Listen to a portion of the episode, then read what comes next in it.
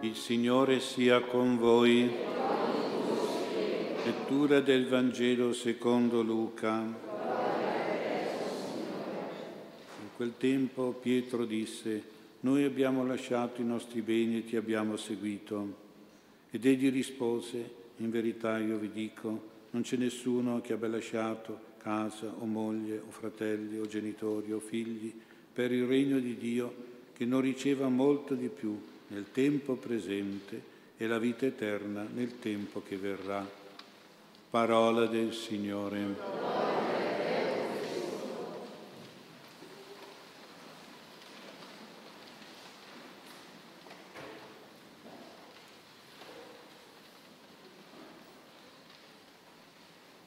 Sia lodato Gesù Cristo.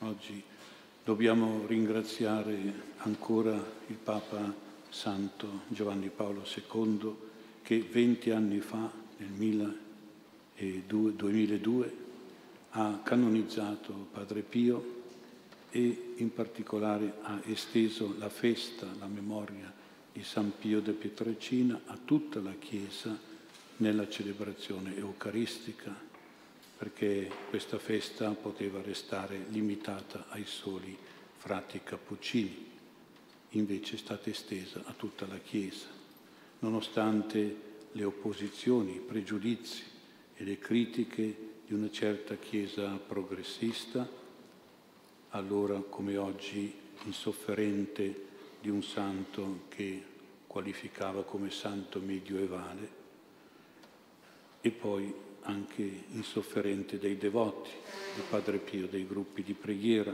qualificati come pericolosi, fanatici ed esaltati. Non mi sembra che siamo così. Ancora oggi, a vent'anni di distanza, non si è spento il giudizio negativo di detrattori e di nemici di Padre Pio che lo descrivono adesso in modo negativo come un frate burbero, scorbutico, scostante, arretrato e quindi tendono a tenerlo lontano dalla gente, tendono a ignorarlo, a non farlo amare. Certo, Padre Pio, come tutti, aveva il suo carattere, un carattere certamente segnato proprio dalla mentalità meridionale, molto forte, energico, schietto e sincero, però anche affettuoso, amorevole, paterno e materno addirittura. E questo lo dobbiamo sempre ricordare. Il vero Padre Pio noi lo conosciamo perché siamo qui proprio perché gli vogliamo bene, ne conosciamo la paternità sorridente e amorevole e la grande pazienza che mi sembra emerge da tanti episodi attorno a Padre Pio. Vorrei leggervi, seguire questa testimonianza. Padre Pio confessava le donne con le tendine aperte e così le penitenti potevano vedere il volto del Padre di profilo, anche se parzialmente nascosto dall'antina. E il Padre a sua volta poteva guardare di tanto in tanto verso le donne e parlare a loro con gli occhi e molte donne, soprattutto paesane, erano gelosissime di Padre Pio, gelose perché arrivavano le altre che erano foreste, forestieri, e scrutavano i movimenti degli occhi di Padre Pio, ma Padre Pio sapeva come sottrarsi a queste gelosie, perché lui diceva che la gelosia è il tarlo dell'anima. Ora questa signora Emilia, la moglie del dottor Sanguinetti, si è trovato un giorno in una posizione fortunata e poteva vedere frontalmente il volto di Padre Pio. A un tratto il padre, nell'atto di volgere il capo da una parte all'altra della grata, volge gli occhi verso questa donna, verso il centro della navata e incrocia gli occhi di questa signora Emilia. E l'espressione è severa, è dura e in quell'atteggiamento Padre Pio vi resta alcuni secondi, quindi sottolineando questo occhio, questi occhi. un'eternità per quella povera donna. Le donne vicine, le pie comare del paese, si accorgono del fatto e incominciano a bisbigliare. Chissà che cosa ha combinato questa forestiera, che occhiataccia le ha dato il padre. Quando giunge il suo turno, questa poveretta è tutta agitata. E come era abitudine per lei, Padre Pio le fa cenno di venire davanti fra le due tendine, era un privilegio di pochissime paesane, e la signora, siamo agli inizi, eh, la signora Emilia è tutta tremante e le dice, Padre, quello sguardo di poco fa mi ha quasi spezzato il cuore, perché? E allora il padre accosta le tendine, calando così come un sipario sul pubblico curioso e pettegolo e regala a questa signora un sorriso, un sorriso splendido, sfolgorante, luminoso e le dice lo dovevo fare per dissipare una certa gelosia. Adesso non ci vedono, goditi in santa pace il dono di un sorriso paterno che è tutto per te. Vedete quanta tenerezza infinita, quanto amore di Padre Pio per questa donna. Padre Pio non è mai stato un santo di tante parole, ma di poche forti e incisive parole. Solo all'inizio, quando c'era poca gente, Padre Pio si dilungava con le persone in conversazioni che illuminavano e chiarivano tante cose sulla fede, sulla morale, ma poi crescendo la gente doveva adottare lo stile degli antichi profeti, che in poche parole concentravano tutto il messaggio di Dio da comunicare alle persone. Ma quanta luce di verità in quelle poche parole stringate. Sul modo di esprimersi del padre, che poteva sembrare un po' freddo, po' troppo stringato, Suor Maria Francesca Foresti di Bologna, una suora morta in concetto di santità, ci dice che Gesù in una visione, parlando di Padre Pio, così si è espresso.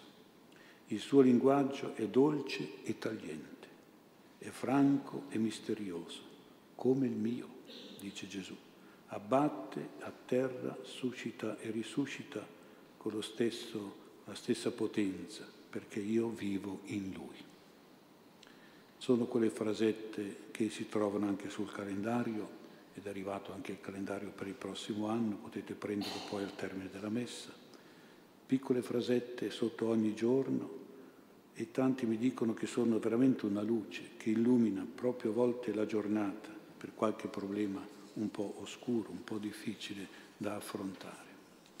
Come erano luminose, come sono luminose queste parole semplici ma stringate di Padre Pio che raggiungono e colpiscono proprio il cuore e la mente. Certo Padre Pio era un santo che faceva di tutto per nascondere la sua santità. Noi lo proclamiamo santo, ma lui l'ha sempre nascosta.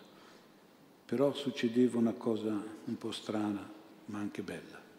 Il Signore Gesù si divertiva a manifestare la santità di Padre Pio. Ed era un po' come, come un gioco tra lui e Padre Pio. Uno degli scherzi più simpatici che Gesù faceva a Padre Pio era quello del profumo che emanava la sua persona e le sue stigmate. Ma tante volte Padre Pio non lo sentiva, soprattutto all'inizio. È stato per lui una scoperta di questo scherzo di Gesù.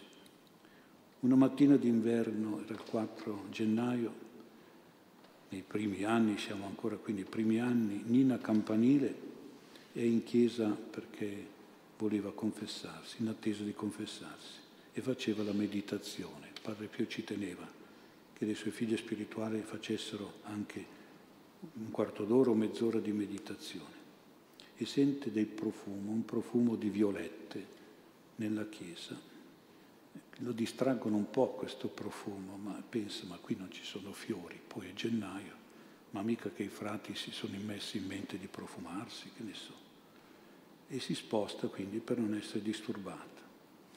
In quel momento esce Padre Pio dalla sacrestia e anche qui le arrivano delle folate di profumo di rose. E si chiede ma come mai questo profumo? E poi sente che sulla piazzola c'è un vociare, c'è un ridere delle donne ed esce e le donne le dicono Nina, Nina, il padre profuma. Eh sì, anch'io ho sentito. E in quel momento arriva Padre Pio e sembra un po' imbarazzato di questo discorso. E dice, ma sentirete la puzza, i fagioli di ieri sera. No, no, no, sono proprio profumi, bellissimi, buonissimi. Allora Padre Pio taglia corto, andiamo a confessarci. E nella confessione le dice Nina, ma veramente voi sentite il profumo? Sì, Padre, siete passato voi e ho sentito un gran profumo, gran folate di profumo di rose. Padre Pio taceva un po' imbarazzato. Poi le dice, non ti mettere cose strane per la testa. Io non sono un santo, io sono il più grande peccatore. Se il Signore permette queste cose, sono un dono suo a voi. Ma ricordati, non dicono la santità di una persona. Vedete quanta, quanta umiltà, quanta semplicità. Ecco. E Gesù che gli faceva questo scherzo per manifestare anche la sua santità. Un professore ha spiegato che i profumi di Padre Pio sono segno della sua vicinanza, della sua protezione, della sua benedizione, del suo aiuto. Qualcuno ha provato a analizzarli in profumi positivi, in profumi negativi, insomma hanno chiesto a Padre Pio qualche cosa di questo genere e lui ha detto questi studi ancora non li ho fatti. Non c'è da ricordare o pensare troppo e calcare troppo su queste cose. Comunque Padre Pio è vero che poi a un certo punto ha cominciato anche a dare dei messaggi attraverso certi particolari profumi. Padre Pio cercava di nascondere la sua santità per umiltà, proprio per un atteggiamento, a volte però anche magari severo e sbrigativo, è arrivato a dire più dolce mamma non mi poteva fare, ma neanche più duro, cioè sapeva essere dolce e duro. E doveva servirsi a volte di questo comportamento forte e severo, un po' per difendersi da certa gente che un po' fanatica gli si gettava addosso, gli tagliava qualche pezzo del saio, gli stringeva le mani facendolo soffrire di dolore, un po' per ubbidienza anche al Santo Ufficio che gli chiedeva proprio di allontanare da lui la gente, di essere come scorbutico ma la gente sapeva conoscere, scoprire, al di là dell'apparenza dura, della scorza ruvida, sapeva scoprire il segreto di un cuore compassionevole e dolce, di uno spirito sereno e piacevole, di un carattere affettuoso e allegro e soprattutto di un'anima paterna e materna. Questo segreto di santità e di bontà veniva poi fatto manifestare da Dio in qualche modo, soprattutto verso i fratelli, confratelli e figli spirituali. Padre Giancarlo era un novizio cappuccino, si è trovato un giorno del 1955 ad ascoltare un triduo di predicazione nella vigilia della festa di San Francesco nella chiesa Santa Maria delle Grazie ed era proprio seduto a fianco a Padre Pio. Chi predicava quel triduo era padre Michelangelo, che aveva una voce forte, tuonava dal pulpito e un pochino con un po' di supponenze di superiorità e dava un po' fastidio a lui questo modo di predicare, di fare l'omelia. E gli è venuto come un pensiero, che è questo, ha scritto poi lui. Com'è possibile predicare senza umiltà e senza paura? sotto gli occhi di un santo, di Padre Pio. Ma quanto piacerebbe anche a me poter predicare così, sotto gli occhi di un santo. Dodici anni dopo, dodici anni dopo, questo padre Giancarlo ha ricevuto l'invito a predicare proprio il triduo di San Francesco con lo scritto c'era scritto sotto gli occhi di Padre Pio. Era quello che lui aveva pensato. E quando gli hanno detto devi predicare sotto gli occhi di Padre Pio, lui ha detto ma proprio io? Sì, proprio tu. Hai paura? No, no, mi fa piacere. Era quello che desideravo a 12 anni accanto a lui. Ecco, quel desiderio manifestato da giovane seduto accanto a Padre Pio, mai confessato a nessuno, però non era rimasto nascosto a Padre Pio. Padre Pio gliel'aveva letto nel cuore. E quella sera, dopo la festa di San Francesco che lui aveva predicato, quando era già a letto per il riposo notturno, Padre Pio l'ha fatto chiamare e gli ha detto queste parole che, dice lui, mi sono rimaste per sempre nel cuore. Gli ha detto come un nonno, dammi un bacio, figlio mio. Ecco, vedete come Padre Pio diventava dolce come un bambino che cerca un bacio, ma anche poi bisognoso non solo di un bacio, ma anche generoso di un bacio, come di un padre, come di una madre, come di un nonno. La santità di Padre Pio era umanissima, non era fredda distaccata, astratta. Era una santità che assecondava i sentimenti più belli e più umani del cuore, che veniva incontro alle esigenze più buone e giuste della gente, delle persone, ma non per questo era una santità comoda e facile per lui.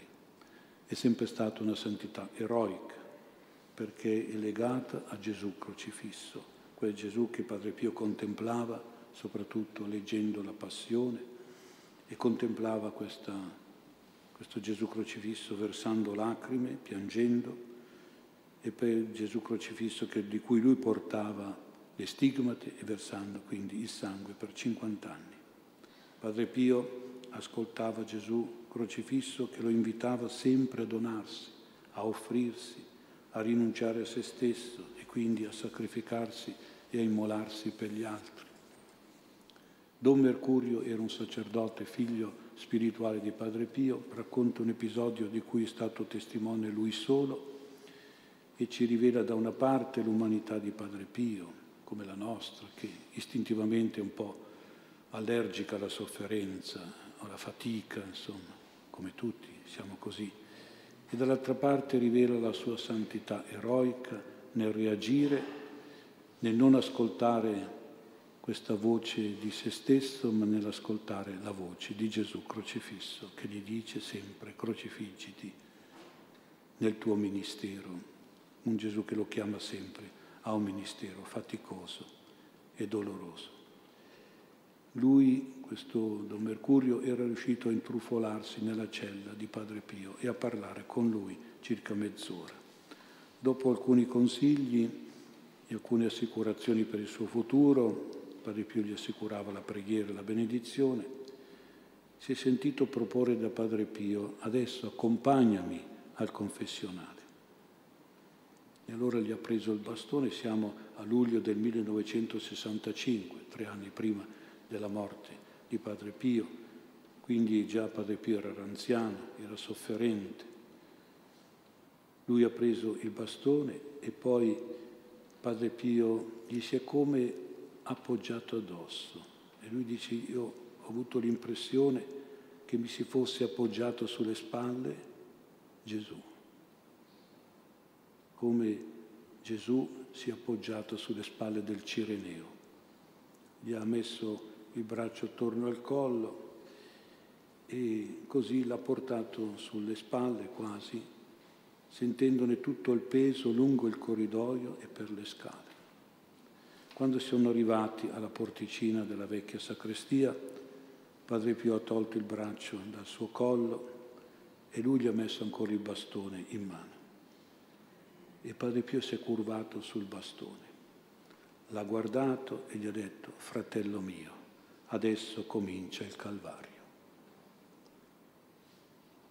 Ma dopo questo momento, primo momento in cui ha manifestato il sacrificio, la, diciamo, la fatica del sacrificio di andare a confessare, si è puntato sul bastone, si era drizzato, l'ha guardato ed era luminoso in volto e gli ho detto aprimi la porta, forte. E lui gli ha aperto la porta e la gente lo ha assorbito e ha iniziato il suo ministero della confessione. E lui dice mi è rimasto impresso questa parola, comincia il mio calvario. Perché Gesù faceva fare a Padre Pio proprio la stessa sua esperienza di crocifissione, di sacrificio e Padre Pio condivideva con Gesù crocifisso questa sua missione. Però ecco, dopo questo momento è arrivato, aprimi la porta, forte. Ecco, come dire, io voglio queste sofferenze per salvare le anime, per confessare le anime e portarle alla grazia di Dio. Ecco, penso che anche noi, dopo qualche momento in cui a volte sentiamo degli scoraggiamenti, delle tristezze, delle fatiche, è naturale questo, a un certo punto però dobbiamo reagire. Quello che vedo manca a tante persone è questa forza di reazione. Va bene, faccio sacrificio, va bene, vado avanti anche se soffro, porto la mia croce col Signore, offro le mie sofferenze al Signore e vado avanti, con forza, con fede. Ecco, io penso che se anche noi, dopo il primo momento di debolezza o di scoraggiamento, reagiamo proprio con questa forza della fede, allora Padre Pio ci sarà sempre vicino e ci aiuterà, perché è la sua stessa esperienza anche lui, per tutta la vita e ci benedirà.